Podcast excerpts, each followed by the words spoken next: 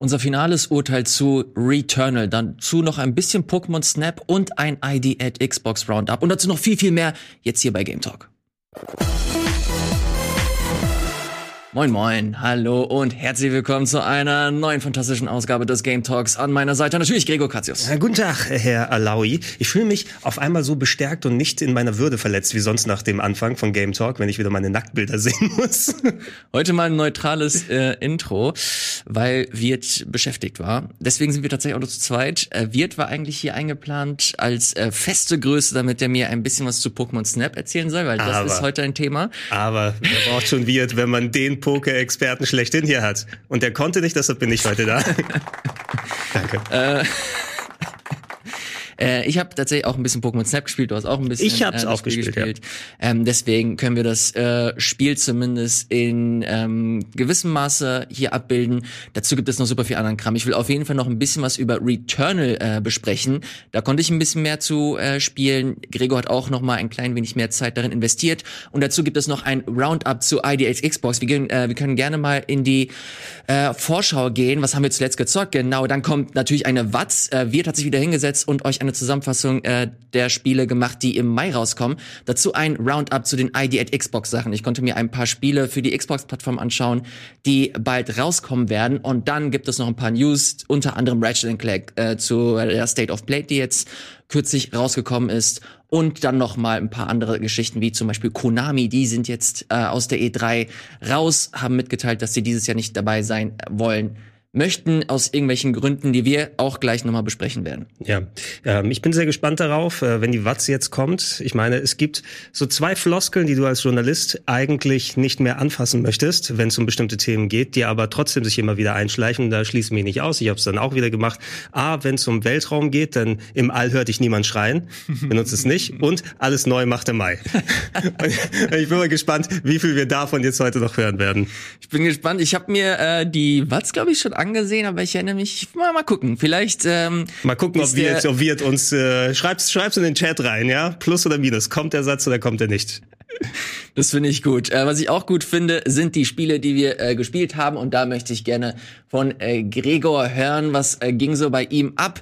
Ähm, ich würde eigentlich schon fast direkt mit Returnal starten, weil ich ich habe was, auf der- ich hab auf der- ich hab was auf der Seele. Hast du was auf der Seele, hast du was auf der Zunge? Also Returnal ist rausgekommen Ende letzter Woche.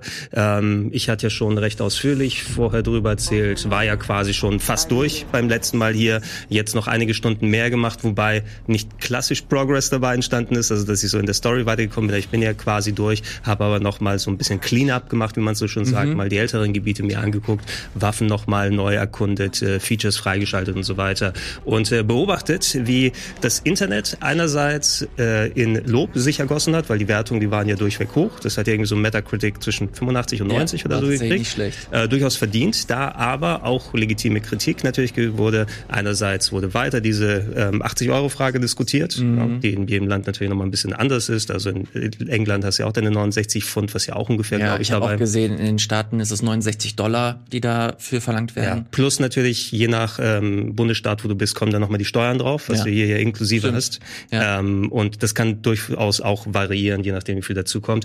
Äh, als auch eine Sache, die ich zum Beispiel nicht so auf dem Schirm hatte, kannst du gerne mal deine Erfahrung weitergeben, ähm, dass da keine Mid-Run-Saves drin sind. Mhm. Ne? Weil das Spiel empfiehlt dir, du kannst ja nicht klassisch abspeichern, passiert alles automatisch, aber wenn du mittendrin in einem Run bist, der durchaus mal eine Stunde oder zwei dauern kann, je Ja. Mhm. nachdem, wie vorsichtig oder wie gut du bist und da durchkommst, ähm, das Spiel empfiehlt dir ja, ey, geh in den Rest-Mode von der PS5, wenn du es unterbrechen willst, aber ansonsten gibt's ja keinen klassischen Save, weil das Spiel das alles automatisch macht. Aber ich verstehe schon, manche Leute haben gespielt, wollen kurz Pause machen, vielleicht ein anderes Game zocken, was natürlich dann, da musst du Returnal ausmachen und schon geht das nicht mehr. Oder deine PS5 stürzt im Rest-Mode ab, was bei einigen Leuten ja auch da ist. Und da so ein Sus- Suspense-Save zu machen, glaube ich, ist ganz sinnig, ne? dass du einen Zwischensave machst, der dann wieder gelöscht wird, wenn du weitermachst. Das wäre zumindest eine der ersten Sachen, Ja. die ich da angehen würde. Ich muss sagen, dass das bei mir keine großartigen Probleme äh, gemacht hat, weil ich grundsätzlich jemand bin, der immer mit dem Safe Mode spielt.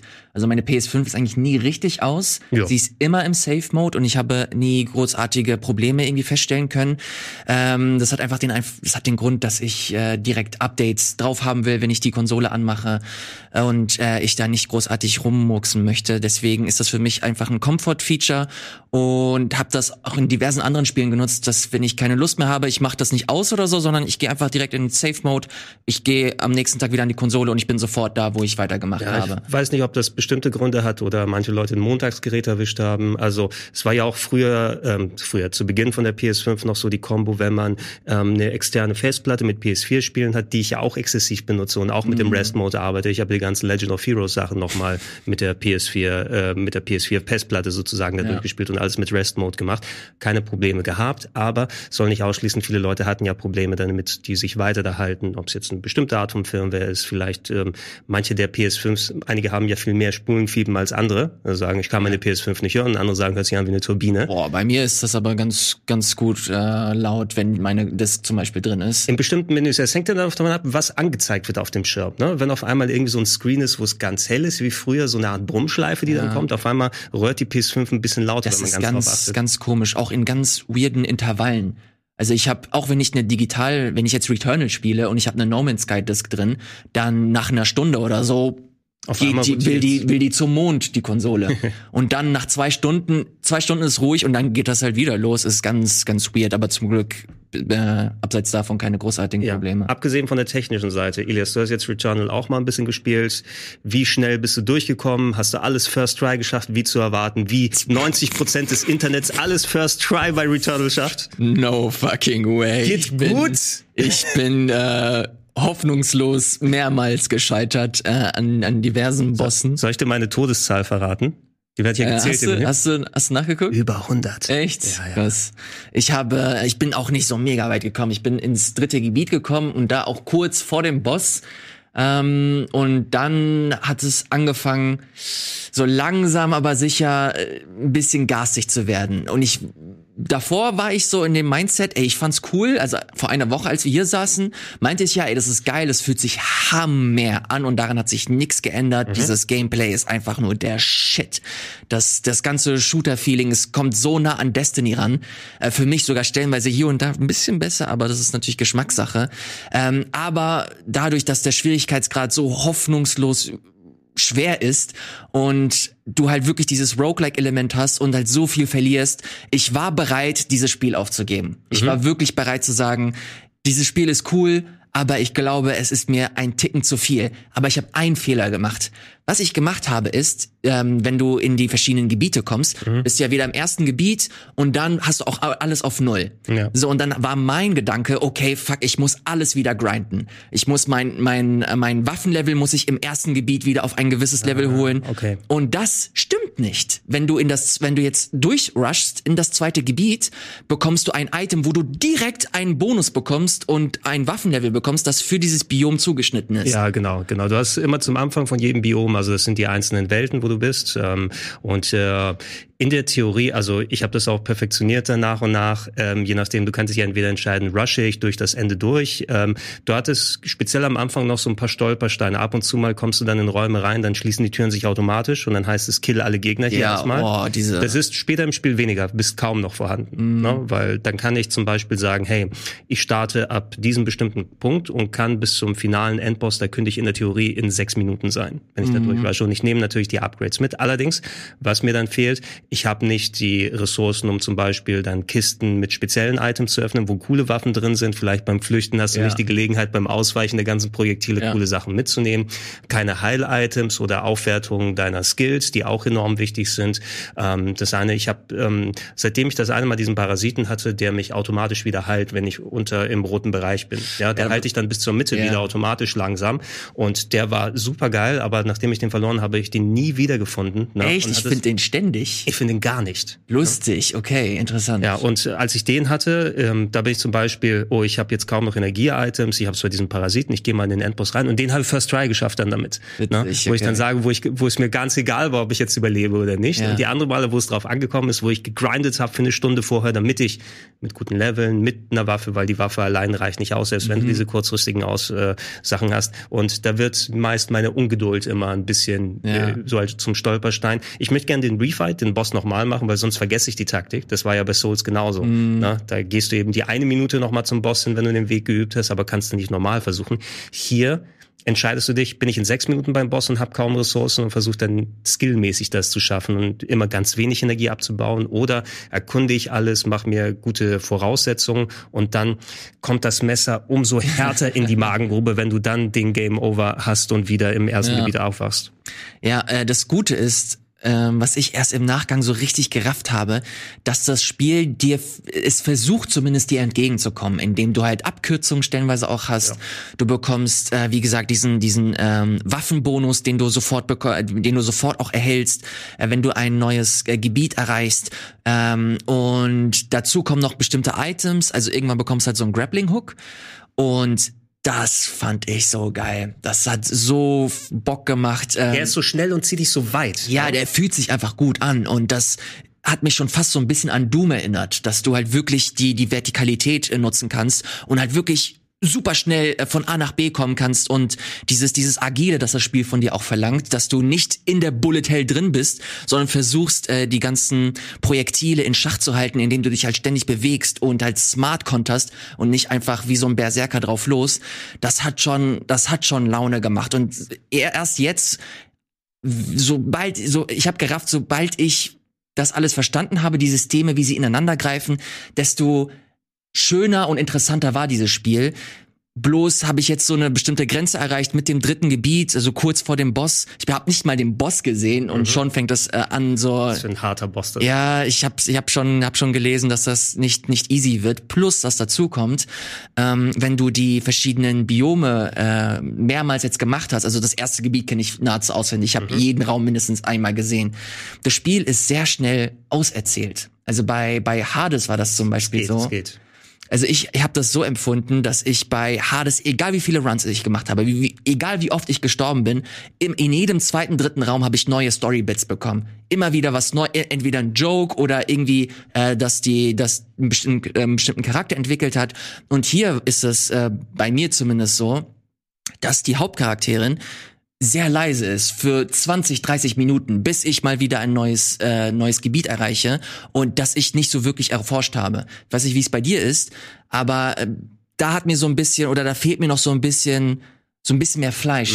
Ich kann es nachvollziehen, wobei äh, es äh, wird auch weniger schlimm in der Art, je weiter du kommst. Ne? Vor allem, weil selbst wenn du Räume schon gesehen hast, variieren die auch nochmal bei mehreren Durchläufen. Gerade gegen Ende auf einmal, huh, jetzt war ich schon zehnmal in diesem Raum, aber jetzt kommen auf einmal Gegner, also sind ganz andere Items da, die ich vorher nicht kannte, in einer anderen zusammen, äh, in einer anderen Reihenfolge, wenn du noch spätere Erweiterungen bekommst, wo du innerhalb dieser Räume nochmal mehr Traversal machen kannst, der dir vorher nicht klar war, was du nochmal mitnehmen kannst. Ich war eventuell schon aus diesen Gebieten raus, als dass ich so diese Langeweile da kann einstellen sein, ja. kann. Und ich war auch häufiger vor dem Punkt, wo du warst, ey, das ist jetzt meine Grenze, ich habe nicht mehr, ne, ich Mhm. will nicht mehr, habe trotzdem noch mal mich weiter gepusht, ne? Und ich will nicht sagen, dass das so das Allheilmittel ist, weil das waren dann teilweise auch ein sechs Stunden Grind, um beispielsweise in der fünften Welt so voranzukommen, ne? Wo ich hier vorher Try das Ding in der Welt davor geschafft habe und dann immer wieder durch die gleichen Gebiete da durchgehe. Ähm, also das, das hat mich so ein bisschen weniger betro äh, betroffen. Es ist die Sache hier für, für ein Rogue Light. Ne? Und das ist der Unterschied zwischen dem Like, ein Spiel, das genau wie Rogue, wie das klassische ist, wo du immer wieder komplett von vorne anfängst, oder Rogue Light, wo gewisse Elemente wie der Hinterhaken und andere Sachen sich dann rübertragen in jeden Playthrough. Es ist trotzdem relativ wenig, was dir bleibt nach einem Game Over. Ne? Du könntest auch zwei Stunden recht geil gespielt haben, aber wenn du da kein neues Item gefunden hast, was du erkundet hast, oder eine neue Spezialfähigkeit für eine Waffe freigeschaltet hast durch Benutzung, bist du bei plus minus null. Ne? Ja. Und dieses Gefühl ist dann umso härter, wenn du zwischendurch auch keine Storybits gemacht hast, weil das würde mich auch nochmal interessieren. Bisschen was hast du ja schon von der Story jetzt mitbekommen. Was, was denkst du über Storytelling? Ich find's, ich find's interessant. Also ich mag es, da, dass die ähm, Soundbits, wie heißen die nochmal? Die Audiologs. Audiologs, ja. Dankeschön. Dass die, ähm, auch wenn das jetzt kein revolutionäres Konzept ist, aber ich finde sie immer interessant. Ich höre sie mir immer sehr, sehr gerne an. Ich finde die ganze Welt, auch wie sie das Worldbuilding betreiben und wie du stellenweise in bestimmten Räumen reinkommst und dann halt so ein bisschen die, die Umgebung, die Geschichte erzählt, äh, finde ich ganz, ganz nett. Aber sie, es verliert auch für mich langsam so den Reiz, weil ich aber auch ich bin vielleicht nicht der Beste und nicht gut genug, um halt ständig neue Sachen zu bekommen, aber mir fehlt das ein bisschen, dass ich so an der bei, bei der Stange gehalten werde. Ja, ja. Egal ob ich gut bin oder nicht, das sollte halt nicht so der Gernfaktor sein. Ich fände cool, wenn egal was für ein Skill-Level du hast, egal wie lange du brauchst, dass die Welt dir immer wieder was gibt und das das fehlt mir so ein bisschen und dadurch fange ich an mich so ein bisschen von dem ganzen zu entfernen, weil der Effekt auch immer weiter verblasst. Also irgendwann ja. hast du es gesehen, irgendwann flasht dich das auch nicht mehr und dann fordere ich eigentlich schon mehr, aber dafür muss ich gut genug werden und das dauert halt. Also ich, ich glaube, das ist so ein bisschen so ein Syndrom. Hausmark machen ja, äh, auch wenn das hier erstes richtig großes AAA-Game ist, aber solche Bullet-Hell-Geschichten, die auf Reaktionsgeschwindigkeit setzen, das ist hier ihr komplettes Portfolio fast, was sie gemacht haben vorher. Ob es jetzt als Horizontal-Shooter ist oder solche Sachen wie Metafall, die dann so ein Jump'n'Run-Element mhm. haben, Top-Down-Geschichten, Alienation, alles drum und dran. Und das ist eine Sache, da, da will ich den Vergleich gerne, du kannst dich ja noch an Monster Boy erinnern, mal anstellen. Mhm, das war ja das, das neuartige Wonderboy, was von alten, von äh, Fans gemacht wurde und wo der alte Entwickler nochmal mit dran war. Ich glaube, auch wenn da viel Playtesting ist und sie Leute aus verschiedenen Skill-Levels daran holen, ähm, die bei Hausmark sind dann solche Experten, was das hier angeht, dass das so ein bisschen in Richtung eher Hardcore-Leute ähm, dann dahin gemacht wird. Weil für die, ja, für ganz logisch, dass der Endgegner acht Milliarden Projektile hat und dass du trotzdem danach noch den Bock hast, dann zwei Stunden nochmal zu spielen, um es nochmal zu probieren, weil das Spiel gibt dir, wie du schon gesagt hast, relativ wenig, wenn du dann nicht sofort dann immer wieder was Neues freischaltest, um dich bei der Stange zu halten. Und ähm, selbst jemand wie ich, der nicht skillmäßig so übermäßig bei solchen Sachen ist, ich konnte mich da durchbeißen, mhm. aber ähm, ich äh, hätte es auch genauso gut liegen lassen können. Es war wohl dieses ja. eine Wochenende, wo ich motiviert war und einfach durchballern wollte und selbst wenn, ach komm, lass mich nochmal machen, das kann man nicht allgemeingültig auf das mhm. Spiel anwenden. Das war bei Monster Boy genauso, ne? weil dieses Spiel ist auch großartig, aber es ist ein 20-Stunden-Game, was vollgestopft ist, teilweise mit abstrusesten Rätseln und mhm. ähm, Jump'n'Run-Einlagen oder sowas, wo du sagst, okay, wenn du ein absoluter Experte in den Sachen bist, ne, dann freust du dich immer, dass wieder diese neuen Herausforderungen sind. Ich habe mich gefreut, das ist schon ganz cool, aber es tritt ja auch richtig in den Arsch dabei. Ne? Ja. Und so ein bisschen die, die Rücksicht davor, dass nicht jeder ein absoluter Experte ist, der 20 Jahre lang solche Spiele gemacht und gespielt hat. Ähm, das kommt mir so ein bisschen bei Returnal rüber. Es freut mich für die Leute, die dann ähm, ja teilweise First Try die Sachen alle geschafft haben und dann bis zum Ende durch. Wobei die Leute, wenn die das so schnell machen, diese Mitte zu finden, die haben dann im Spiel alles gesehen, was du sehen brauchst innerhalb von drei, vier Stunden und dann kannst du wieder die 80 Euro Diskussionskiste aufmachen. Ja, ja, das ist halt wieder, das ist halt wieder so ein Ding. Also ich habe das Gefühl, das Spiel ist halt wirklich hochwertig. Es ist, es ist wirklich gut. Es, es macht, es macht ja. Spaß. Ähm, wenn man es sich leisten kann, dann ist das, denke ich, das, das Geld wert. Ich könnte es mir halt nicht sofort ja. leisten. Nee, ich hätte es mir auch, also ganz privat, ich hätte noch gewartet. Ne? Und wir haben es ja auch schon mal gesagt, so Sales bei Sony Sachen, die wirst du in Monaten und Jahren dann sehen. Vielleicht ist es sogar ein PS Plus exklusives Ding jetzt. Ähm, auch bei schaut euch die letzte Folge an, da haben wir die Diskussion ja recht ausführlich gehabt, was die Wertigkeit von so Spielen angeht. Ich finde auch da allgemeingültig zu sagen, okay, wir sind jetzt, äh, Spielentwicklung ist teurer geworden, wir haben jetzt 4K und alles drum und dran äh, ja, dann macht man ein bisschen weniger Bombast oder so Leute. Dann, ne, ihr müsst vielleicht nicht das hundertköpfige mhm. Orchester machen, 50-köpfiges macht's auch oder sowas für den Soundtrack. Zumindest, ähm, ich weiß, man muss sich dann immer gegenüber anderen Leuten absetzen und es wird immer die GTAs geben, die 200 Millionen Dollar Budget haben, gegen die du nicht ankommst. Aber das ist auch so eine Rechnung zu sagen, ja, jetzt äh, müssen wir eben damit konkurrieren und da die Spiele so ultra teurer in der Produktion machen. Ich würde zum Beispiel, wenn ich 10 Euro oder 20 Euro weniger bezahlen müsste für ein Returnal und dann vielleicht ein paar bisschen weniger Partikeleffekte sind, wie du das umrechnen hm. kannst, ähm, würde ich wahrscheinlich in Kauf nehmen. Und das ist so, wie man sich seine Käuferschaft erzieht. Ne? Ja, I, don't know. Ich bin mir, ich bin mir da noch äh, super, super unschlüssig. Im Game Pass hätten wir es mitgenommen, ne? Ja, das sowieso. Haben sie es äh, mir genannt. Das G-Wort. Aber äh, im Großen und Ganzen, das ist ein geiles Spiel. Ja, das ja, ist ist wirklich ein Brecher. Das ist einer der Top-Titel, die man auf der PlayStation 5 gerade spielen kann. Und ob das jetzt sein Preis wert ist, äh, muss am Ende jeder so für sich selber entscheiden. Ich hätte es mir nicht für den Start geholt, aber äh, jemand, der sich das zum Start holt, der wird sein Geld nicht aus dem Fenster rauswerfen. Nee. Das ist ein Hammer-Spiel. Da werden wir nachher drüber sprechen, wenn wir über die State of Play kurz reden. Aber zum Beispiel, wenn ich die, die Wahl hätte für den gleichen Preis Returnal oder ein Ratchet Clank, von dem, was ich da schon gesehen habe, dann wäre meine Entscheidung relativ eindeutig. Ne? Ja. Ja, das kommt, das kommt noch dazu. Aber äh, ja, im Großen und Ganzen, äh, Gregor, deine Meinung zur letzten Woche hat sich nicht geändert. Nö, also ich finde es weiterhin sehr, sehr gut, aber ich hasse es auch gleichzeitig mit der Kraft von 4000 Sonnen jetzt mittlerweile. Nein, aber es, es macht schon viel Spaß. Man muss aber sich auch klar sein, auf was man sich da einlässt ne? und Spaß aus der Qual haben, die dann noch äh, enormer ist als bei Souls-Titeln oder einem Sekiro und so weiter, weil da, okay, das, ich pack's jetzt noch mal rein. Leider ist da zu wenig Belohnung immer wieder, dass es automatisch bei jedem greift. Mhm. Ähm, wenn man sich da aber durchwurschtelt und gerade so Partikel, Shoot'em Up Geschichten mag ne, und wirklich Ja. Reaktionsgeschwindigkeit, wenn du wirklich immer aus dem Augenwinkel erkennen möchtest, wo da nochmal der Strahl herkommt und es wird so enorm und heftig gegen Ende hin, was dir da entgegengeworfen wird jedes Mal, äh, musst du gucken, ob du darauf Bock hast. Ja, ja, ich bin, ich bin gespannt. Ich werde es auf jeden Fall weiterspielen. Äh, wenn ich jetzt sage, es ist super hart, äh, will ich nicht damit ähm, sagen, dass das unmach unschaffbar Nö, ist. nö, das Äh, Ich habe immer das Gefühl, dass das irgendwie geht und dass das möglich ist, aber es ist halt nochmal was anderes, wenn du jetzt eineinhalb Stunden in einem Run bist und dann zack, bist du halt komplett wieder am Ja, Anfang. Und als, als letztes Wort, Fortschritt misst man ja nicht nur im ähm, quasi messbaren Bereich, okay, wie viele Items oder wie viele Abkürzungen ha habe ich freigeschaltet, sondern Fortschritt ist auch den Fortschritt, den du selbst machst. Weil das, was du aus einem Selbst-Run mitnimmst, wo du plus minus null da im Safe stehen hast, du hast die Erfahrung mitgenommen. Ne? Und das ist ja das, woran du feilst und immer weitermachst.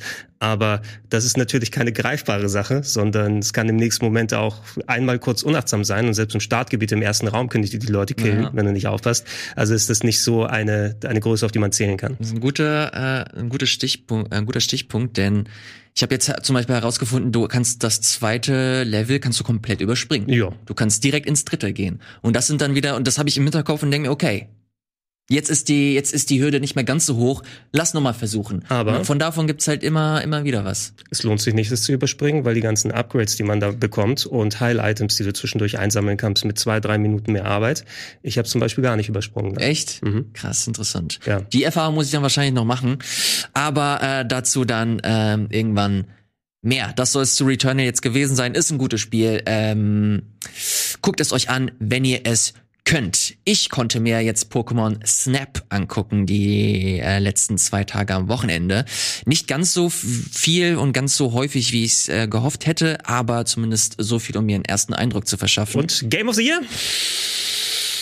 Bin mir nicht sicher, Gregor, du hast dir auch angeguckt. Ich will mir erstmal deine Meinung dazu Wie anhören. gesagt, als weltbester Pokémon-Experte, der hier neben dir am Tisch sitzen darf. ähm, ich äh, habe ja, wie so, wie so häufig mal gesagt, nicht so wirklich eine große Pokémon-Nostalgie. Das, was ich am meisten konsumiert habe, war der Anime, der damals gezeigt wurde. Ähm, die Spiele haben ja nur bedingt ein bisschen was damit zu tun. Ähm, das erste Pokémon Snap, das hatten äh, die werte Katharina und ich damals gespielt gemeinsam. Also sie kannte es von, von Kindesbeinen an und Ja. wir haben es gemeinsam nochmal durchgespielt, sodass ich vertraut bin mit dem Spiel und dem ähm, Konzept. Und jetzt habe ich noch mal eine Stunde, anderthalb äh, reingeschaut. Es fühlt sich sehr klassisch an wie das alte Pokémon Snap. Das heißt also, dass du diesen Autoscroller hast und dann nach Möglichkeit Pokémon finden musst. Was ich ganz cool finde, diesen Safari-Aspekt, äh, vor allem wenn du dann so viele neue Pokémon und so weiter entdecken kannst. Ein Problem, was ich hatte, ist, dadurch, dass die Grafik jetzt besser ist, in Anführungsstrichen, sieht immer noch nicht geil aus für heutige Verhältnisse, weil es zuckelt und ruckelt und teert sehr viel. Ne? Also wenn man von Returnal dahin gekommen ist, war es schon ein sehr großer Unterschied. Dafür fängt die Stimmung gut an. Ich hatte erstmal Probleme, die Pokémon vernünftig zu erkennen, weil der Hintergrund so detailliert ist. Ne? Das war auf dem N64 ein bisschen leichter zu sehen. Ja, das ist ja ein Glumanda.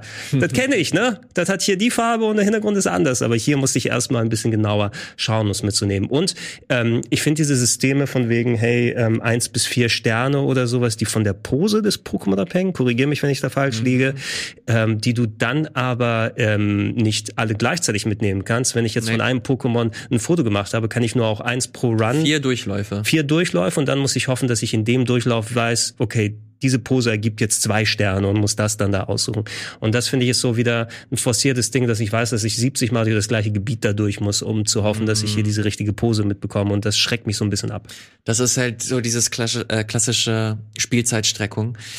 Ähm, ich muss sagen, ich habe oh, ich hab keinen Bock. Die, ich will. Ja, komm, bei Wespennest. Oder wie, wie heißen die Wespen bei Pokémon? Vespi? In das Wespennest? Bibor. Die ganzen Bibors kommen jetzt Bibors gleich. kommen jetzt raus. Pass auf, äh, ich finde das Spiel echt schön. Ich mag, ich mag es sehr gerne, äh, was die Atmosphäre angeht, wie es aufgebaut ist. Ich mag es, äh, wie sie es geschafft haben, die verschiedenen Verhaltensmuster der Pokémon so zu etablieren, dass du jedes Mal, je nachdem, ob du am Tag oder Nacht vorbeikommst, dass du immer wieder was Neues entdecken kannst. Das mit dem der äh, Detailgrad, dass das stellenweise zu viel ist und du die Pokémon nicht unterscheiden kannst, habe ich äh, auch bemerkt. Aber da hast du diesen Scan-Modus und als ich den, als der eingeführt wurde und ich den regelmäßig genutzt habe, hast du halt sofort auf den ersten Blick gesehen, okay, das und das und das ist auf dem Bildschirm. Und ähm, das ist Deswegen hatte ich da keine so großen äh, Probleme. Ich finde es, es allein die Bilder hier Es sehen schon wieder cool aus, echt ne? schön aus und das lässt so das Pokémon-Herz lässt es schön aufweichen. Das Problem, was ich mit dem Spiel habe, ist, ich weiß nicht, ob das besser wird, aber das, was ich bisher äh, mitbekommen habe, die Spielstunden, die ich gespielt oder investiert habe, das Neue, was ich in diesem Spiel gesehen habe, sind maximal ein paar neue Items, ein paar neue Pokémon-Arten. Du hast ja diese jetzt diese schimmernden Pokémon, äh, die du nochmal einfangen kannst. Bosskämpfe, sagen wir mal. Ja, ja, Äh, ja, ich find's, ich find's gar nicht so schlimm. Ähm, aber was ich sehr schade finde, ist, dass das Konzept wirklich 0,0 weiterentwickelt wurde. Du hast das 98 Spiel oder wann auch immer Pokémon Snap rausgekommen ist für den N64, hast du jetzt in schön ein paar neue Items, ein paar neue Features, wie dieses, ähm, ja, von eins bis vier Sterne kannst du jetzt äh, Bilder sammeln. Und das war's dann so im Großen und Ganzen. Und das finde ich so schade, weil das so krass viel Potenzial hat, dieses Spiel. Pass Was, auf, was, was hättest du da gerne anders Mein? Weil ich Pitch. finde es halb so wild, aber ich bin Mein ja auch nicht so Pitch. drin dran. mein ja? Pitch, pass auf.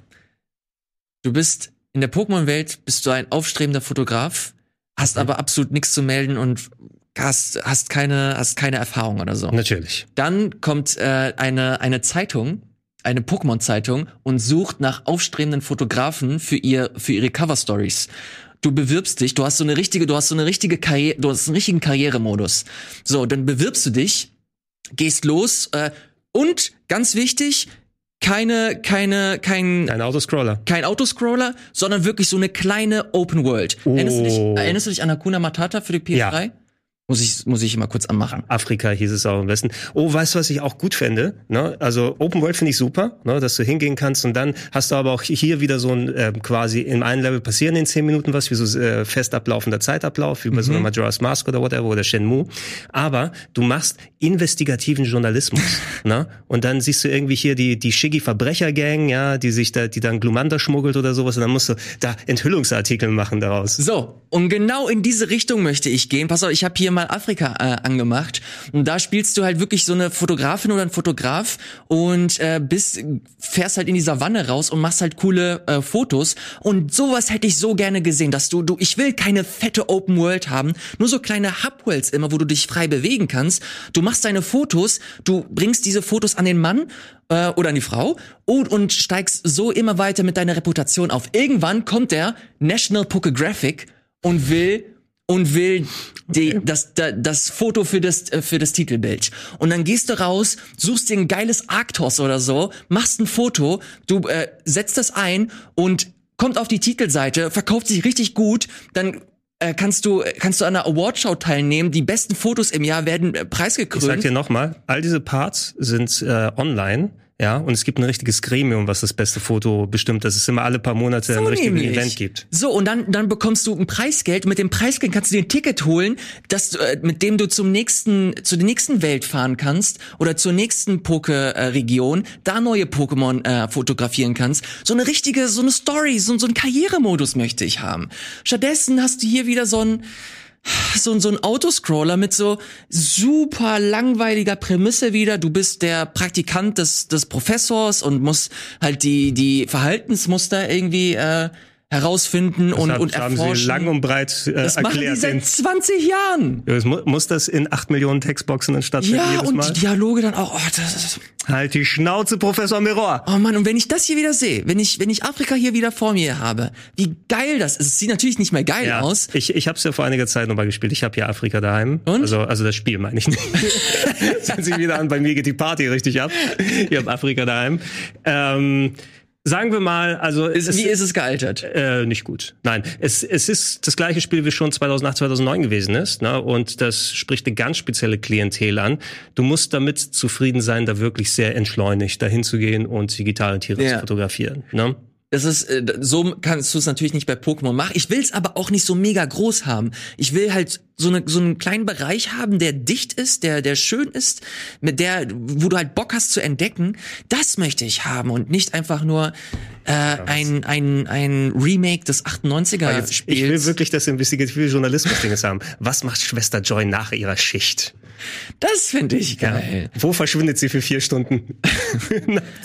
Aber also wenn man jetzt mit den Erwartungen rangeht, ey, ich möchte das Spiel, das ich auf dem N64 gespielt habe und das nochmal auf der Switch, dann wird man mit dem Spiel natürlich auch glücklich. Also so ist es nicht. Ich habe ähm, Wirt kurz gefragt und der meinte, dass das halt, äh, der hatte eine richtig gute Zeit mit. Ey, ich kann- es absolut verstehen. Also für mich schien es zumindest genau in diese Richtung zu gehen, weil du ja kein klassisches Pokémon Snap seit 20 Jahren hattest. Ne? Mhm. Also kannst nicht sagen, okay, das Konzept haben sie x-fach schon gemacht, also es ist ausgelutscht. Es ist nur ausgelutscht, weil es so viel am Pokémon vorgegeben hat. Und ich bin bei dir. Ich hätte auch gerne noch mal ein bisschen mehr was draus gehabt, weil mich wird's jetzt nicht so ultra lang als Nicht-Pokémon-Fan oder sowas da dran halten. Ich werde bestimmt noch ein paar Sessions machen, aber jetzt nicht alle Pokémänner und Pokéfrauen da fotografieren, ähm, die unterwegs sind. Äh, aber du, ey, ich bin mir ziemlich sicher, dass genug drin ist, dass wieder x-fach Streams, es wird sich millionenfach verkaufen. Das wird Ja, und, und, und eventuell auch zu Recht. Ich habe, äh, wie gesagt, ich habe das Spiel nicht durchgespielt. Ich habe es mir ein bisschen aufgehoben, weil wir und ich das hier auf dem Sender auch nochmal spielen wollen.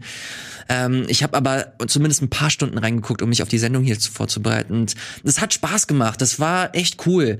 Aber gleichzeitig kam ich nicht umhin, immer wieder zu denken, dass da halt so viel liegen gelassen wird, dass da halt so viel Potenzial ist und dass das das hat sich so richtig angefühlt, ey, man hat das in einem Board-Meeting irgendwie kurz so besprochen, ey, Pokémon Step kann man mal wieder machen, wie schnell ist es zu entwickeln? Also so, wenn wir, wenn wir es so wie den N64-Teil machen, dann haben wir es in eineinhalb Jahren, okay, alles klar, machen wir, gegreenlightet und das Budget geht raus an die Entwickler.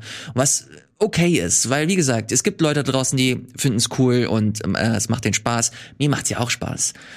Aber mir hätte es noch mehr Spaß gemacht, wenn es Ich sich meine, weiterentwickelt hätte. ob man es jetzt mitnimmt oder nicht, wenn du jetzt die Retail-Fassung holst, 49,99. Das ist so ein Preis, wo man mal überlegen kann, ne? verglichen mit anderen Sachen. Vielleicht, vielleicht ist das das geschundene Pokeherz, das in mir schlägt, das schon seit Jahren äh, nicht mehr das bekommt, das äh, es verlangt. Also Ja, es fängt ja aber- schon an mit den ganzen Rollenspielen, die halt nicht mehr so geil sind. Ja, das haben wir auch schon breit genug diskutiert eben. Also die Leute, die dann heute noch Pokémon spielen, sind eben von Kindesbeinen an Fans, die eine andere Erwartungshaltung oder anderen Spielegeschmack haben und die sagen, warum ist die Serie nicht mit mir gewachsen, was das Spielerische angeht? Die haben ja versucht, mit der Switch-Version zumindest ein bisschen mehr in diese Open-World-größere Richtung zu gehen, die auch nicht allen Leuten geschmeckt hat, wie es umgesetzt wurde. Aber der Hauptteil sind immer noch die neue Generation von Kindern und Kleinkindern, die dann nachgezogen wird. Ja, Ne? ja. Und ähm, die, hast- die hast würden vielleicht so viele, du, du hast hinten raus hast du aber auch richtig viele dir herangezüchtet. Du hast so Ja. viele Leute, die äh, nach wie vor Bock haben. Warum die außer Acht lassen? und die außer Acht lassen, viele von denen maulen und kaufen es trotzdem. Ja, Also Nintendo macht schon irgendwie kalkuliert, also richtig, muss man leider sagen, ja. auf die eine oder andere Art. Ja, Ja. deshalb, deshalb spiele ich aber auch nur sehr wenig von den Sachen. Ja, ich weiß nicht. Ich bin, ich, ich will's, ich werd's weiterspielen. Ich werd dieses Spiel natürlich auch durchspielen. Es ist so ist es nicht. Es ist so traurig, aber es ist halt so, weil es ist halt cool. Es macht Spaß. Ich find's schön. Ähm, aber gleichzeitig, es- Gleiches war halt auch mit Pokémon Schwert und Schild. Ich hatte auch meinen Spaß damit. Aber die ganze Zeit beim Spielen denkst du dir, okay, das hätte man, hier hättest du das machen können, hier hättest du das machen können. Warum machen sie es nicht? Sie haben wahrscheinlich ihre Gründe und das sind höchstwahrscheinlich ähm, Forschungszahlen oder Marktforschungszahlen. War sehr vor interessiert damals mit Pokémon Colosseum. Was, ein ausgewachsenes Gamecube-Pokémon? Vielleicht ist es ja das Spiel, Das worauf kam ich mal Bock für habe. N64. Pokémon Nee. Colosseum. Doch. Was, Colosseum gab es nicht für N64. Stadium. Stadium, denke ich. Stadium. Colosseum ist das. RPG. Ja, ja. Das und Stimmt. Colosseum und Gale of das ist etwas Darkness. düstere. Gale of Darkness war das andere. Da gab es diese zwei RPGs, die aber auch eher so Schmalspur-Rollenspiele gewesen sind und nicht ja. das große Heim-RPG, was man sich erhofft hat, dass man erst ja. mit Schwert und Schild gekriegt hat irgendwie. Da war es aber auch 20 Jahre zu spät. Naja, mal gucken. Mich würde tatsächlich echt mal ähm, aufrichtig interessieren, wie ihr dazu äh, denkt. Ich weiß, dass ihr relativ kritisch seid, was so die Hauptreihe angeht. Jetzt mit Pokémon Snap hat man ewig nichts mehr gehört. Äh, vor allem, wenn ihr das äh, N64-Teil, äh, den N64-Teil gespielt habt. Schreibt gerne mal in die Kommentare, ohne jetzt irgendwie zu, irgendwie zu meckern oder jemanden anzugreifen oder so. Mit jemandem meine ich mich. äh, schreibt sehr, sehr gerne eure Meinung in die Kommentare, was Pokémon Snap angeht. Das würde mich mega interessieren. Jo. So, das soll's äh, zu Pokémon Snap gewesen sein. Gregor, ich weiß, dass du jetzt noch was ausgegraben hast, das eigentlich äh, nicht mehr auszugraben war. Also ja, ich, was ich hab, geht da? Ich habe ein paar Schnellschüsse natürlich, ich habe ein paar Sachen was erzählen. Ähm, äh, da hattest du mich kurz darauf hingewiesen, weil ich hatte es nicht mitbekommen, aber letzte Woche ist quasi der heilige Gral der äh, Horror-Game-Fans äh, im Internet gedroppt, nämlich eine E3-Demo von Castlevania Resurrection, mhm. was äh, ein Castlevania-Spiel gewesen ist, was für den Sega Dreamcast geplant wurde. Ich habe das hier da mal ist, laufen. Äh, genau, da ist mal ein Trailer dafür äh, rausgekommen vor langer Zeit und anscheinend gab es eine E3-Demo, die so 99 hinter verschlossenen Türen gezeigt wurde, die jetzt äh, im Sinne der Präservation, da ist in letzter Zeit jetzt zum Glück recht viel dann aus alten Lagern dann nochmal entdeckt worden, so Vorabversion von Shadow of the Colossus und andere Geschichten, inklusive eben der spielbaren Version von Castlevania Resurrection, die äh, angeblich 25 Prozent vollwertig sein soll. Also du kannst da im Menü herumlaufen mit Sonia Belmont, ein Charakter, den man eigentlich nur äh, beim Gameboy gesehen hat bisher, die auch wirklich nicht so groß weiter aufgetreten ist. Das ist noch vor den PlayStation 2 Teilen, die ja das erste Mal nach nachdem es auf dem N64 nicht so richtig gut geklappt hat, ähm, dann Castlevania in 3D umgesetzt haben und das hier hätte eben das große Action-Adventure sein sollen. In dieser E3-Demo kannst du aus dem Menü drei, vier, fünf verschiedene Welten aussuchen, Level. Es ist architektonisch noch nicht zu viel drin gemacht, also alles sehr simplifiziert, immer die gleiche Musik, die da läuft, ähm, hast kein vernünftiges Lock-on-System und sowas, äh, mhm. kannst teilweise durch die Architektur fallen, aber alleine das, ähm, was ich eigentlich nur aus Legenden her kannte, so ein mhm. alter billiger Trailer, der vorher nur gelaufen ist, ähm, dass man selbst durchlaufen kann und Gegner machen kann. Vielleicht kannst du in der Footage mal so fünf, sechs, sieben Minuten nach vorne gehen. Mhm. Ähm, da ist so ein Bereich, wo du von der Schlange verfolgt wirst, ja. Und den, an den kann ich mich noch erinnern aus dem Trailer. Das sah immer so super beeindruckend aus. Ja, du läufst so Crash Bandicoot-Style von einer riesigen Schlange weg, die dich verfolgt. Und jetzt habe ich das dann gespielt in dieser Demo. Das sieht mittlerweile so lächerlich aus, leider. ähm, es, also ich, ich merke im Nachhinein, äh, wenn noch da richtig dran gearbeitet worden wäre, hätte vielleicht ein ganz nettes Spiel dabei rumkommen können aber in dem Zustand, wie es ist, ist es auch nur mehr eine Tech-Demo. ähm, und äh, ja, wir können mal aufs Ingame darüber schalten. Also schaut euch das mal hier an. Ja, also ich, das gab es irgendwie so für zwei, drei Sekunden, glaube ich, im Trailer zu sehen. Also, es ist wahrscheinlich genau von dieser Demo, wo dann der Trailer aufgenommen wurde. Und du bist einfach nur da von hinten verfolgt die ganze Zeit. Da ist der der Schreckfaktor ein bisschen weniger hoch. Aber es ist sehr schön, gerade ähm, in den letzten Wochen und Monaten, wie gesagt, da ist viel nochmal aufgetaucht, wo ich nicht dachte, dass man mal eine spielbare Version von sehen will. Die, die frühe Demo von Dinosaur Planet beispielsweise, dem Star Fox Adventure Vorgänger, mhm. ne, den du auf dem N64 da spielen kannst. Ähm, was, was kommt noch, ist vielleicht noch mal irgendwo die N64-Version von Resident Evil Zero, die ja nie veröffentlicht wurde, noch ja. da. Das wird mich einfach im Sinne der äh, Videospielgeschichte, ne, von solchen Sachen, die einfach im Äther dann verloren gehen und nur aus Erzählungen ähm, dann bekannt sind, um zu sehen, hey, was war dran, in welcher Entwicklungsphase wurde aufgehört, wie sind diese Spiele gewesen, da einmal noch mal einen Blick drauf werfen zu können, das finde ich sehr, also es ist unschätzbarer Wert eigentlich, ne, und mhm. um mal diese Legendenbildung dann wieder äh, fertig zu machen. Also ähm, ja, die E3-Demo gibt's im Internet, ne, kann man sich entsprechend dann angucken, ähm, auch soll auch lauffähig sein auf richtigen Dreamcast-Geräten dann, wenn man entsprechend dann die Discs so umsetzen kann. Ähm, aber wenn einmal reingeschaut hat, hat man, glaube ich, auch seinen ganzen Durst dann gestillt. Okay, alles klar. Castlevania Resurrection für Sega, äh, für Sega Dreamcast, das niemals rausgekommen ist, aber jetzt zumindest die E3-Version durchgesickert. Vielen Dank, lieber Gregor. Wir gehen jetzt gleich über in das nächste Thema. Das ist das ID at Xbox Roundup. Da sind ein paar echt coole Spiele bei rumgekommen, die ich mir ansehen durfte und die ich hier gleich vorher ähm, besprechen möchte. Jetzt kommt aber erst einmal ganz kurz die Vorschau für den Mai 2021. Da kommen ein paar richtig interessante Spiele raus und Wirt hat es sich nicht nehmen lassen, uns ein paar Einblicke zu gewähren, was uns da erwartet, jetzt hier mit der Watz für den Mai 2021.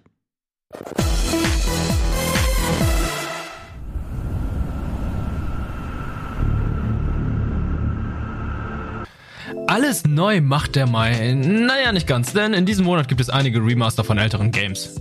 Den Start in den Mai macht Resident Evil 8. Am 7. Mai erwartet euch die riesige Vampirdame Dimitrescu und ihre Töchter in ihrem Herrenhaus.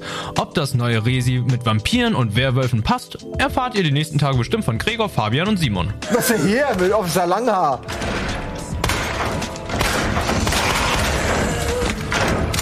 Was denn? Komm, ich hab genug davon! Du bist nicht zufrieden, oder? Weil er gerade einen halben Schuss verballert hat.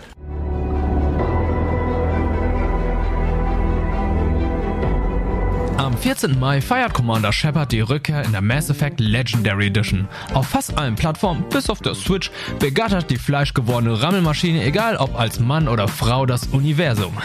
Giddigi. Ihr habt Bock auf einen Mann? Den bekommt ihr. Geil. Ihr habt Bock auf eine Frau? Na ebenso. Geil. Bock auf Blau? Kein Problem. Und sogar Maschinen könnt ihr begatten. Ich würde lieber deinen heißen Schlitz erkunden. Mit meinem Penis. Aber wir wissen alle, dass Garrus der Best Boy ist. Ach ja, das Universum muss auch gerettet werden. Äh, Wie konnte ich das nur vergessen?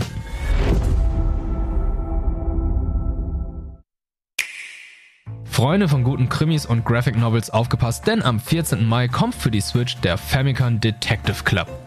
Mit aller Kraft, mit Leidenschaft suchen sie nach der Wahrheit, denn sie hat sich gut versteckt. Es gibt nur eine Wahrheit und unsere Aufgabe ist es, sie herauszufinden. Für einen stolzen Preis von 59,99 bekommt ihr The Missing Hair und The Girl Who Stands Behind. Kennt ihr noch die Mi-Avatar auf der Wii? Und erinnert ihr euch noch daran, dass auf dem 3DS ein Spiel dazu erschienen ist? Ja, oh wirklich? Äh, okay, dann herzlichen Glückwunsch und freut euch, denn Miitopia kommt in einer zeitgenössischen Grafik für Nintendo-Verhältnisse für die Switch. Äh, viel Spaß, Fun of Fun for everyone. Das war noch nicht alles für die Switch, denn Rune Factory 5 erscheint am 20. Mai. Eine Mischung aus Harvest Moon und JRPG erwarten euch hier. Und zu guter Letzt am 25. Mai erscheint nach mehreren Jahren endlich Biomutant für PS4, Xbox One und PC. Das Debütspiel von dem schwedischen Entwickler Experiment 101. Hoffentlich spielt sich das Action-Rollenspiel noch zeitgemäß, denn das Setting und die anthropomorphen Tiere in der Postapokalypse sehen sehr vielversprechend aus. Und zu guter Letzt eine kleine Trivia von mir. Die Vampirdame Lady Dimitrescu ist 2,89 Meter groß. What the fuck? Warum, wieso, weshalb? Naja, warum nicht? Große Ladies. All the single große Ladies, please stand up. Nee, wie geht das? Alles Ich- neu macht der Mai. Alles neu macht der Mai. ja. Vielen, vielen Dank, lieber äh, Wirt, für diese äh, kleine Vorschau. Gibt's da einen Titel, der, den du so im Blick hast? Ey, es, ich muss sagen, der Mai sieht wirklich sehr, sehr interessant aus. Vielleicht sogar der stärkste Monat für mich bisher. Du wirst Resi 8 haben, ähm, die Fam- Famicom Detective Clubs, auch wenn ich jetzt äh, 60 Euro für so zwei alte Adventures trotz der Neuauflage ein bisschen viel finde, muss ich sagen. Ich kenne die Originale ja, ich bringe, ähm, wenn wir, wir mal dann drüber sprechen, mal meine Famicom Discs mit, dann kannst du mal angucken, wie das vorher ausgeschaut Gerne. hat. Nächste zumindest. Woche. Nächste Woche, ne? Können wir da mal ein bisschen drüber quatschen. Biomutant habe ich Bock auf die, die Mass Effect Neuauflage. Also für mich ist da spieltechnisch, wenn ich sogar noch mit Returnal und anderen Sachen beschäftigt bin, eigentlich ganz gut was los. Geil. Ja, ich freue mich auch auf Biomutant. Das hatte so einen äh, so einen komischen Ruf die letzten Jahre, dass das Spiel irgendwie nicht richtig fertig ist oder richtig fertig wird. Äh, die letzten Trailer haben mir aber echt gut gefallen. Ja, ich meine mich erinnern zu können, vor vielen Jahren auf der Gamescom, dass ich die Entwickler mit einer Demo mal gehabt habe. Ich hier so auf der, auf der Gamescom in, in, im Buddy-Büro bei uns oben sind die vorbeigekommen und haben dann eben eine einigermaßen fortgeschrittene Version gezeigt. Ich weiß nicht, 2017, 2016, keine Ahnung, Krass, das war. okay. Und da hatte ich den Eindruck, okay, sieht schon cool aus, eigenständige Idee, ein Third-Person-Action-Adventure mal mit anderem Styling. Ähm, nächstes Jahr schauen wir uns mal das finale Spiel oder so an. Und irgendwie waren da Entwicklerprobleme oder so. Also, dass es jetzt rauskommt, immerhin hat es nicht den Weg eines Beyond Good and Evil 2 eingeschlagen. Ne? Ja, ähm, wer weiß, wann das rauskommt. Die arbeiten ja fleißig dran und es gibt Ist nicht von Ubisoft, ne, oder? Biomutant. Nee, THQ Nordic. Okay. Aber ich Äh, weiß nicht, ob das besser ist. Ich weiß auch nicht. Äh, ich bin auf jeden Fall äh, gespannt. Ich bin auch gespannt, was so die nächsten äh, Spiele angeht, die wir gleich besprechen werden. Da handelt es sich nämlich um drei Titel insgesamt, die jetzt für die Xbox-Plattform rauskommen äh, werden. Wahrscheinlich auch für den Game Pass. Ich bin mir sehr sicher, dass sie für den Game Pass rauskommen werden. Äh, da durfte ich einem kleinen Preview-Event äh, beiwohnen, wo die einzelnen Entwickler uns dann nochmal einen, einen tieferen Einblick gegeben haben, was uns da so alles erwartet. Ich würde ganz gerne anfangen mit 12 Minutes. Das ist ein Spiel, das, äh, ich habe den Namen des Entwicklers genau hier, Luis Antonio. Und das ist jemand, der hauptsächlich in der Indie-Szene ein bisschen mitgemischt hat. Und zwar hat er, ich glaube, Environment Design bei The Witness gemacht. Okay. Das sind Ja. so, das, das ist so sein stärkster Credit. Und 12 Minutes wird so das nächste große neue Ding sein. Wurde 2019 das erste Mal auf der Pressekonferenz bei Xbox äh, gezeigt und hat mit einem sehr interessanten Konzept äh, überzeugt. Und zwar siehst du alles von, von der Top-Down-Perspektive und das ist quasi so ein äh, täglich grüßt das Murmeltier-Ding, dass du 12 Minutes, also diese 12 Minuten, immer und immer und immer wieder äh, neu erlebst als dieser eine Dude. Äh, es kommt wohl irgendjemand und äh, macht irgendwie stunk. Ja, Willem, Will- Dafoe, Willem Dafoe kommt rein, William ne? Dafoe in dem Fall äh, Als äh, Agent entweder, 47.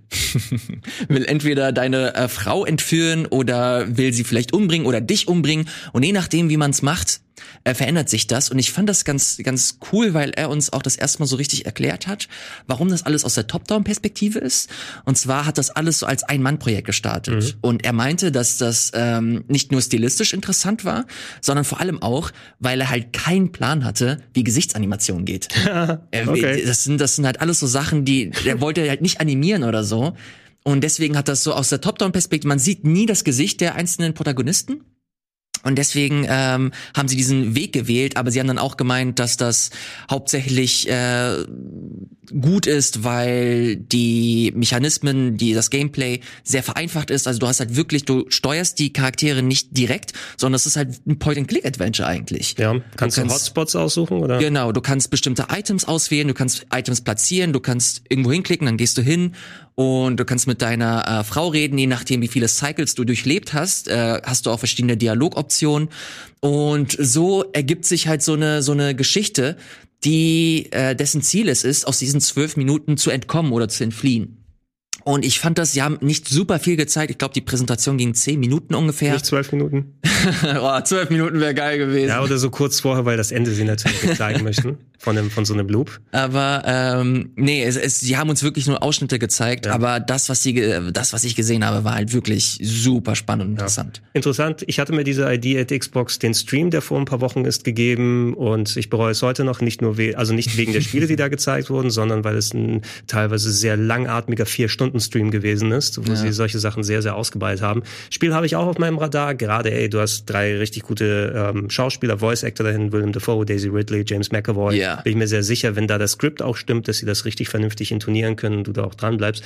Was mir Sorgen gemacht hat bei dem Titel ist es, solche Loops machen, Sachen verändern, kein Problem.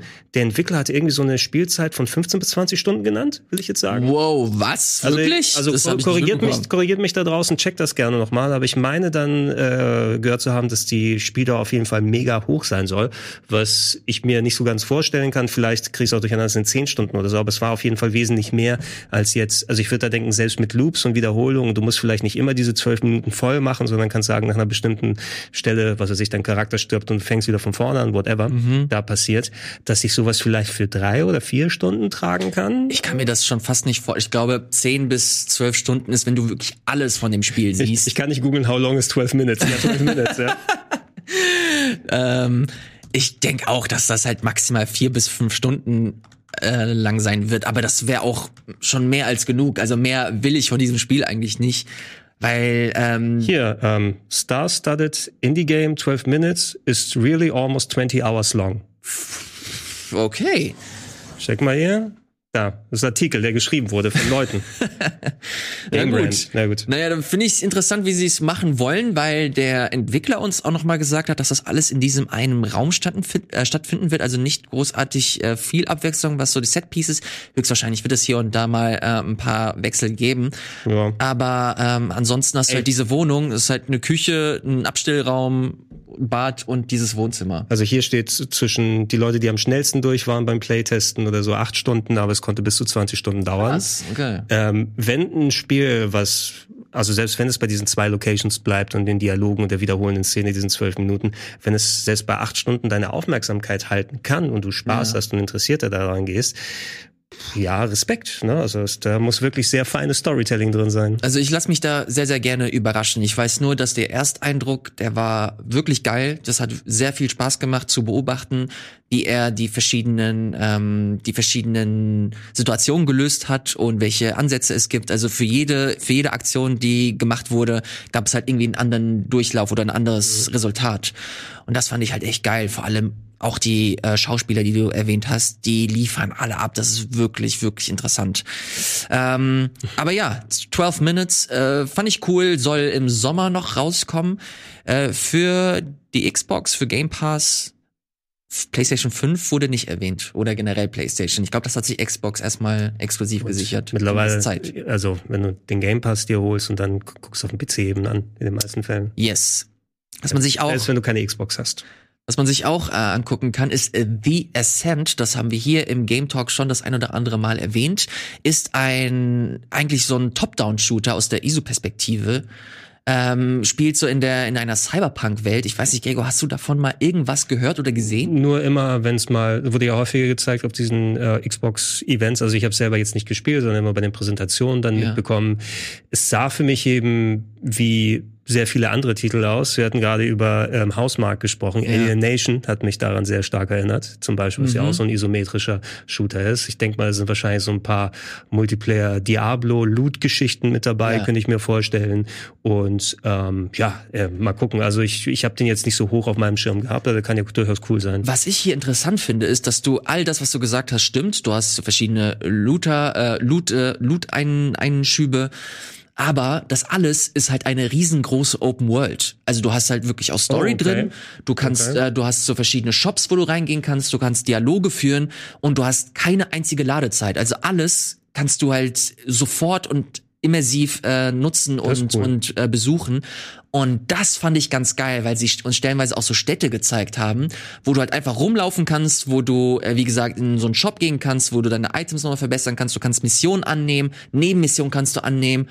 Und so hast du halt wirklich so ein, so ein Hausmark-eskes Spiel mit Rollenspieleinschüben. Das finde ich cool Und- tatsächlich. Und das noch kombiniert mit diesem Cyberpunk-Ding, das fand ich super interessant. Also auch wenn das Gameplay stimmt und sie einigermaßen so die Atmosphäre treffen mit den, mit den Storybits und so Nebenmissionen, die Spaß machen, das könnte echt gut werden. ist interessant, wie würde es gebalanced sein, wenn du mal nicht zu viert unterwegs bist? Äh, Oder gibt's da KI, die immer mitkommt, dass du immer vier Leute dann hast, die Mhm. die Mission machen? Das würde mich nochmal interessieren.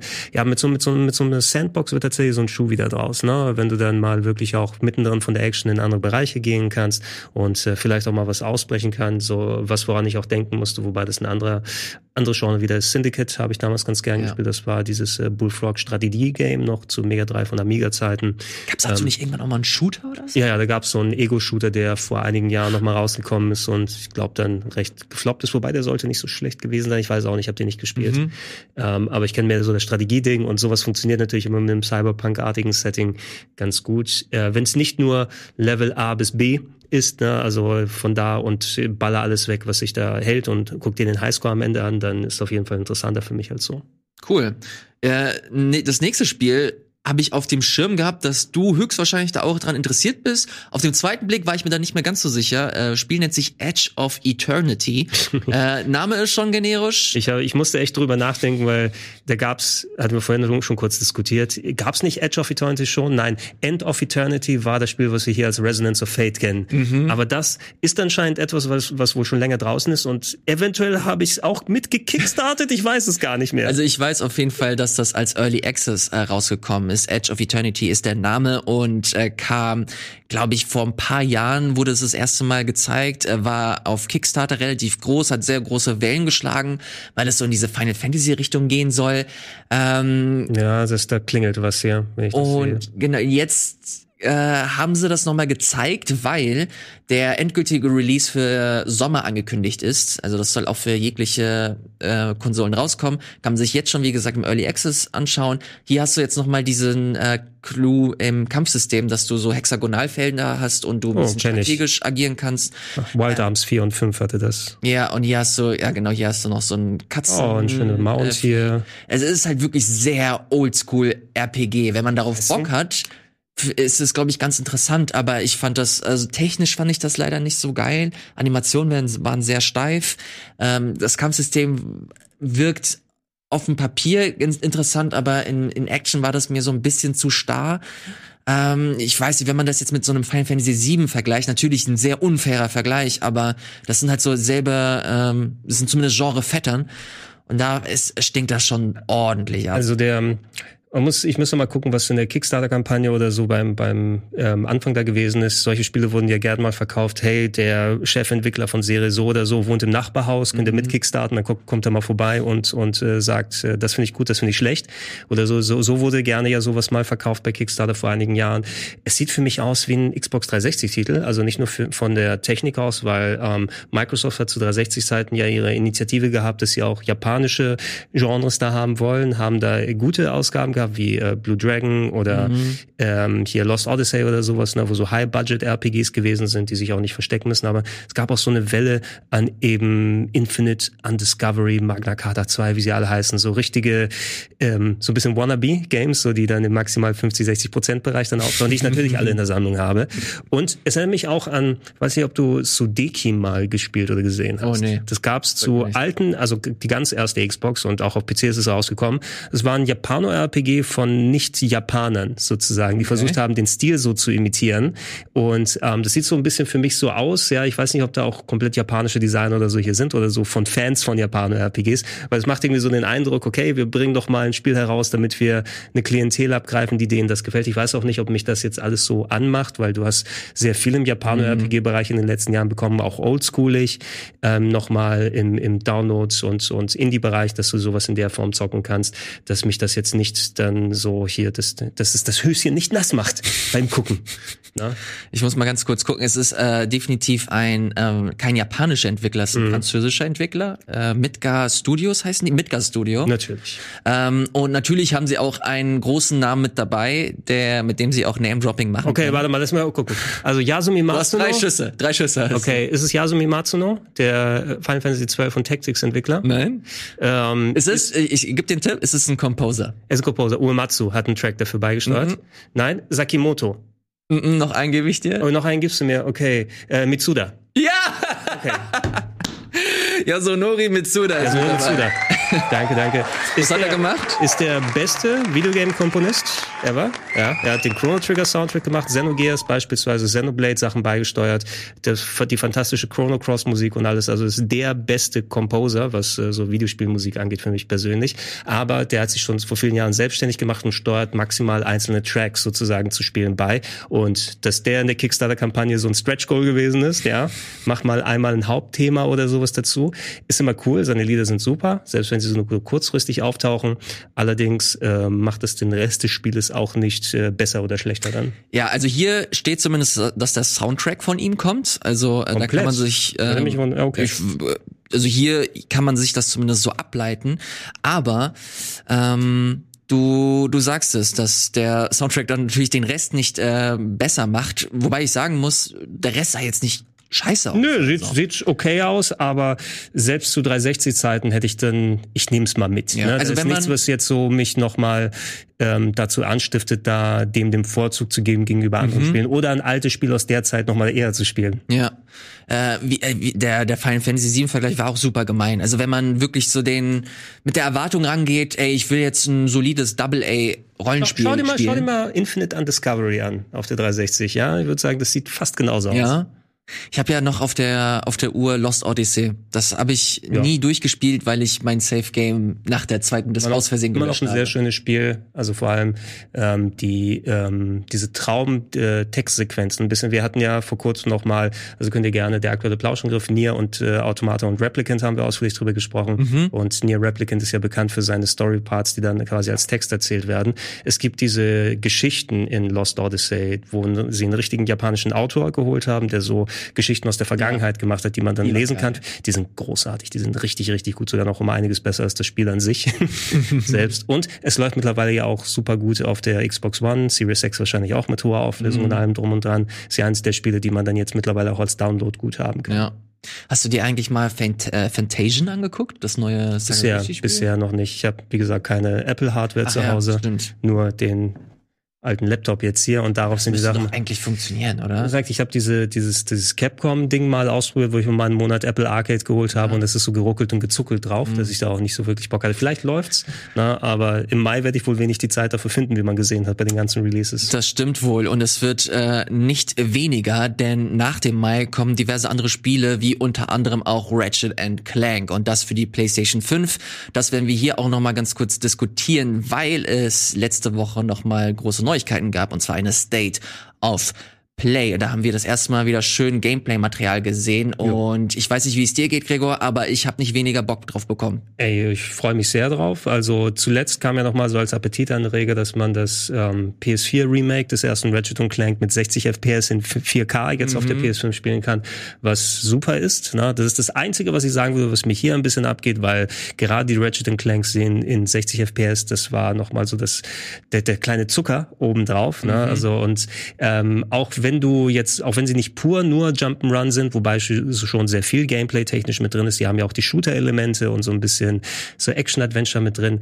Das sieht alles sehr, sehr gut aus. Insomniac sind einfach Magier, was die Technik Ja, angeht. heftig. Und äh, alleine das wird ja das Showcase dafür sein für die SSD der PS5 oder der Oh ja. neuen Hardware. Einfach, dass du da direkt ohne Ladezeiten in andere komplette Level rein kannst durch Dimensionstore. Und da haben wir so einen Effekt gefunden, den fand ich bei der Preso jetzt so cool. Ne? Da bist du mit äh, Ratchet in so einer futuristischen Stadt unterwegs gewesen. Mhm. Enterhaken. Ne? Was macht so eine schnelle Festplatte möglich? Mit einem Enterhaken, normalerweise schmeißt du den und der Enterhaken zieht dich zum anderen Gebiet. Nein, hier schmeißt du einen Enterhaken und der zieht das Gebiet zu dir. Ja. Und das fand ich war so ein cooler anderer Effekt einmal, ne, der wohl nur möglich ist, wenn dieses schnelle Streaming von da funktioniert. Äh, man kann immer auf Insomniac bei solchen Sachen vertrauen. Wenn man ansatzweise also Jump'n'Run-Action Bock hat, die vor allem visuell auch richtig gut aussieht und ab und zu mal sogar einen ganz lustigen Humor da drin hat. Ne? Der funktioniert in den Spielen auf jeden Fall besser als bei diesem komischen Renderfilm, den sie zwischendurch hatten. Der war da leider nicht so cool.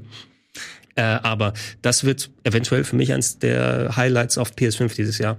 Ich freue mich ja besonders, jetzt nach dem, nach Returnal hat man ja gesehen, was der DualShock 4 oder 5, was ist das mittlerweile? Dual, DualShock Dual Sense. Dual Sense Controller. Schock ist nicht mehr. Schock nicht mehr, Sense nur noch.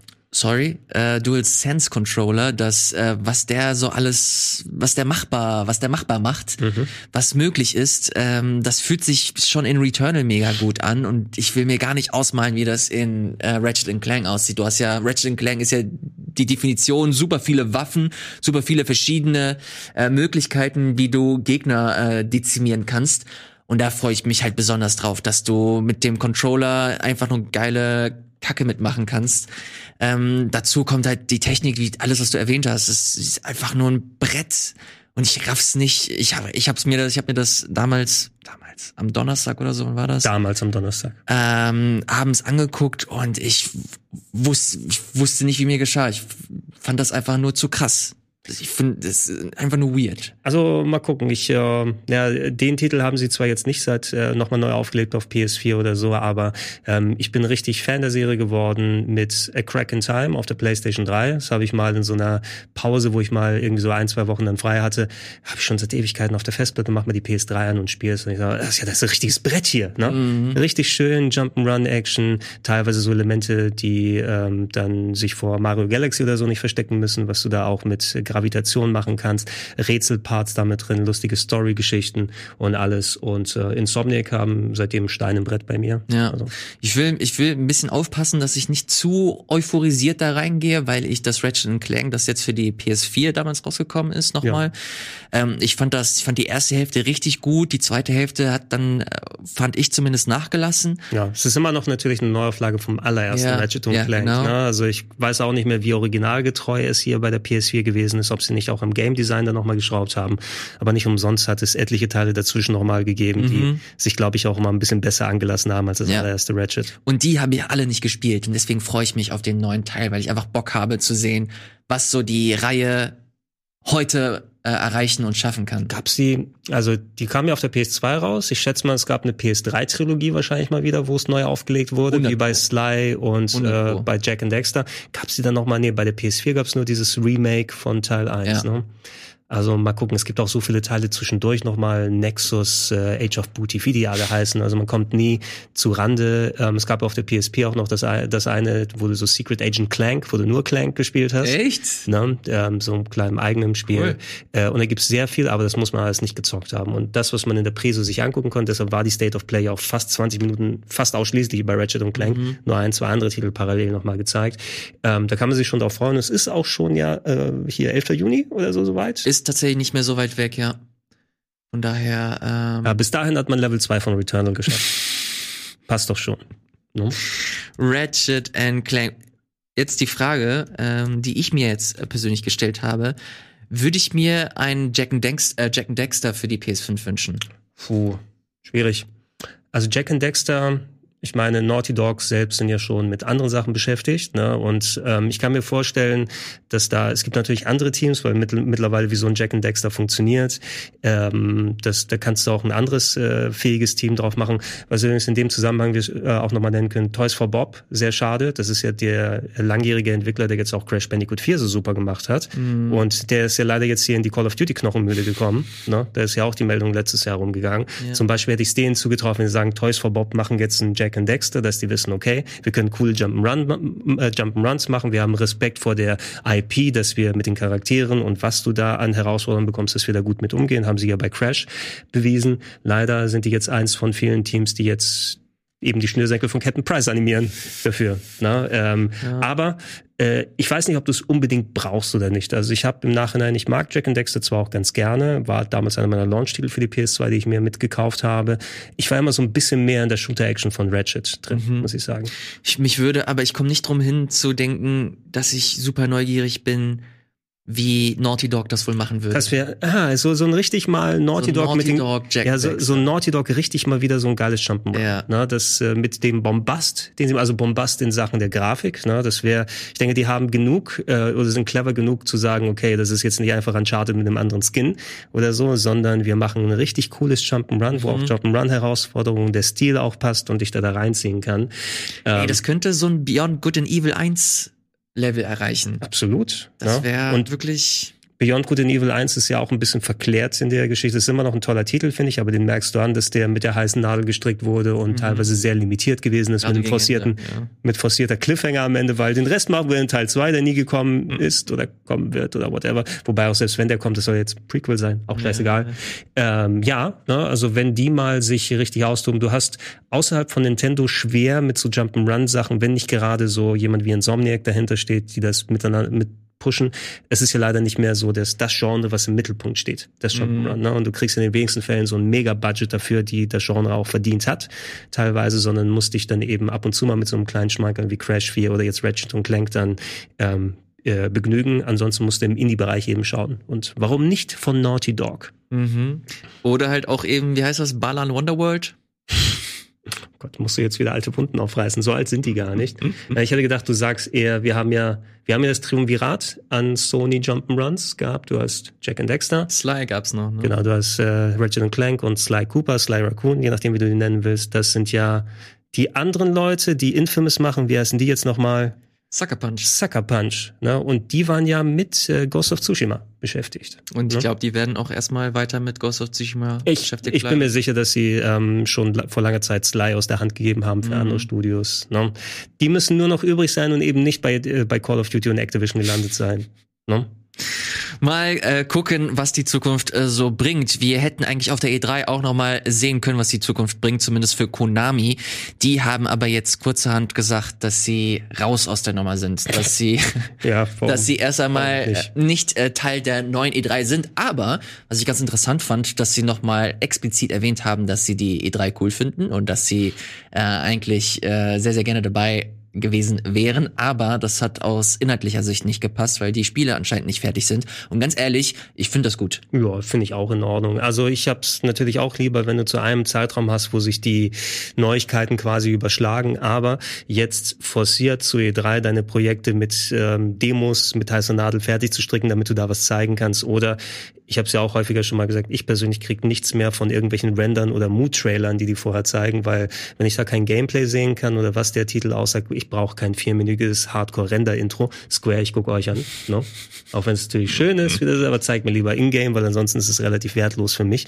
Und wenn die ein eigenes Timetable machen, Gerüchte sind ja nochmal rumgegangen, ich glaube zwar hauptsächlich von David Hater nochmal in den Raum geworfen, dass anscheinend vielleicht noch wieder ein Remake von Metal Gear Solid 1 geplant ist.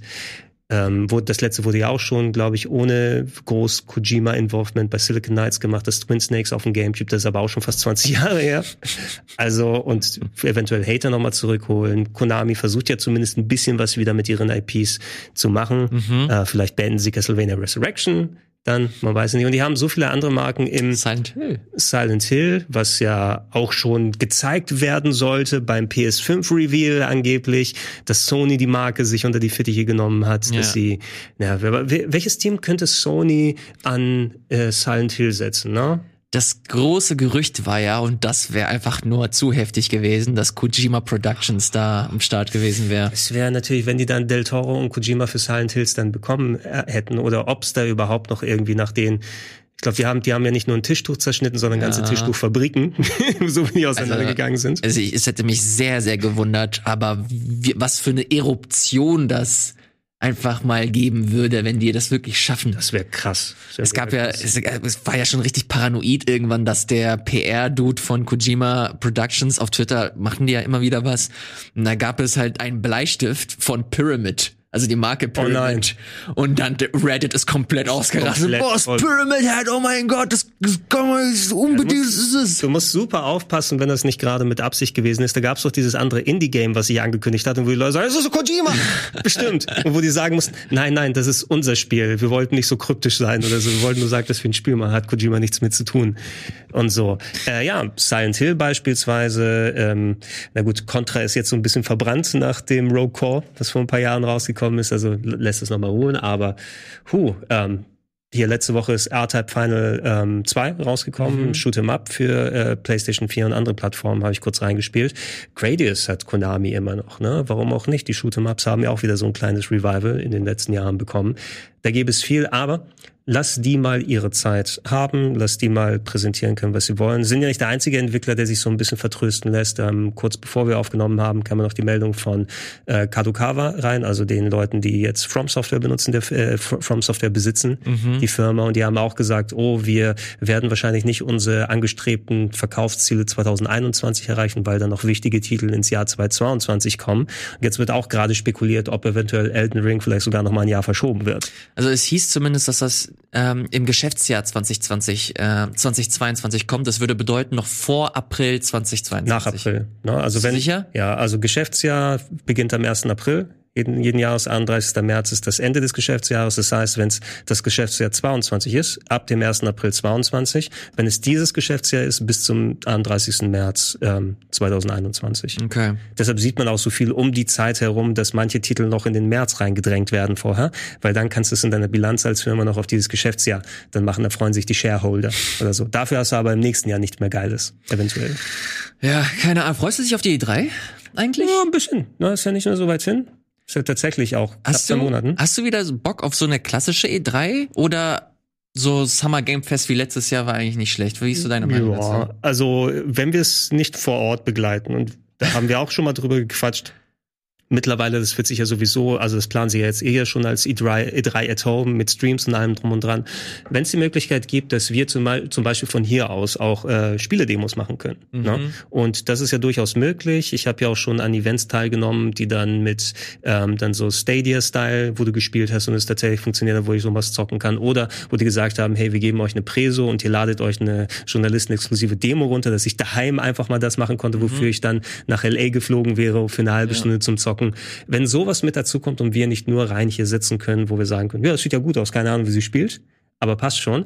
Äh, das würde ich mir am ehesten wünschen. Aber auch so habe ich mal wieder Bock, einfach mal auf neue Sachen sich zu konzentrieren und hoffentlich, ähm, dass jetzt auch die Spieleindustrie einen Modus gefunden hat mit diesem, wir haben nicht mehr alle vor Ort und können alle zusammenkarren, ähm, Sachen zu präsentieren. Ne? Das ist ja nicht mehr so dieses Experimentieren wie 2020 noch. Wie kann eine E3 funktionieren? Eine Gamescom? Äh, Mal gucken. Ich mache mir eher Sorgen um die Gamescom, ganz ehrlich. No? Also, weil E3 wird jetzt die E3 at Home sein. Gamescom wollen sie ja wieder die Tore teilweise öffnen. Wirst du dahin können? Wirst du dahin wollen? Wie wird das funktionieren? Na, kann man danach sagen, es war dann die letzte Gamescom, weil wir gemerkt haben, wir haben doch nicht alles so richtig beachtet? I don't know. Wir haben ja vor ein paar Wochen darüber gesprochen. Die haben ja ihr neues Konzept vorgestellt und das soll ja so ein Hybrid-Ding werden. Ja. I don't know, ich bin mir nicht so sicher, aber ich habe, äh, ich, mir Ist geht's das, die, ist das die Schlange für Call of Duty oder ist es die Schlange für die, äh, um sich hier, hier dann die äh, entsprechenden Mittel spritzen zu lassen? I don't know. Im besten Falle beides. Ja. Du kriegst dann einen Fastpass, ne? Das ähm, soll es tatsächlich schon äh, gewesen sein. Habe ich irgendwas Haben vergessen? Das Ja, ich könnte maximal über ein, zwei Sachen noch was sagen an Spielen, aber es ist dann, habe ich bewusst mich dann zurückgehalten, weil Leute sagen, schon wieder Yakuza-Kram. Hast du Yakuza wieder gespielt? Ja, in- der Theorie, äh, Judgment ist gerade rausgekommen auf Ah. der PS5. Vielleicht für die Leute, sehen. vielleicht kannst du einen Trailer noch mal reinwerfen für die Minute, die Ja. wir es noch haben.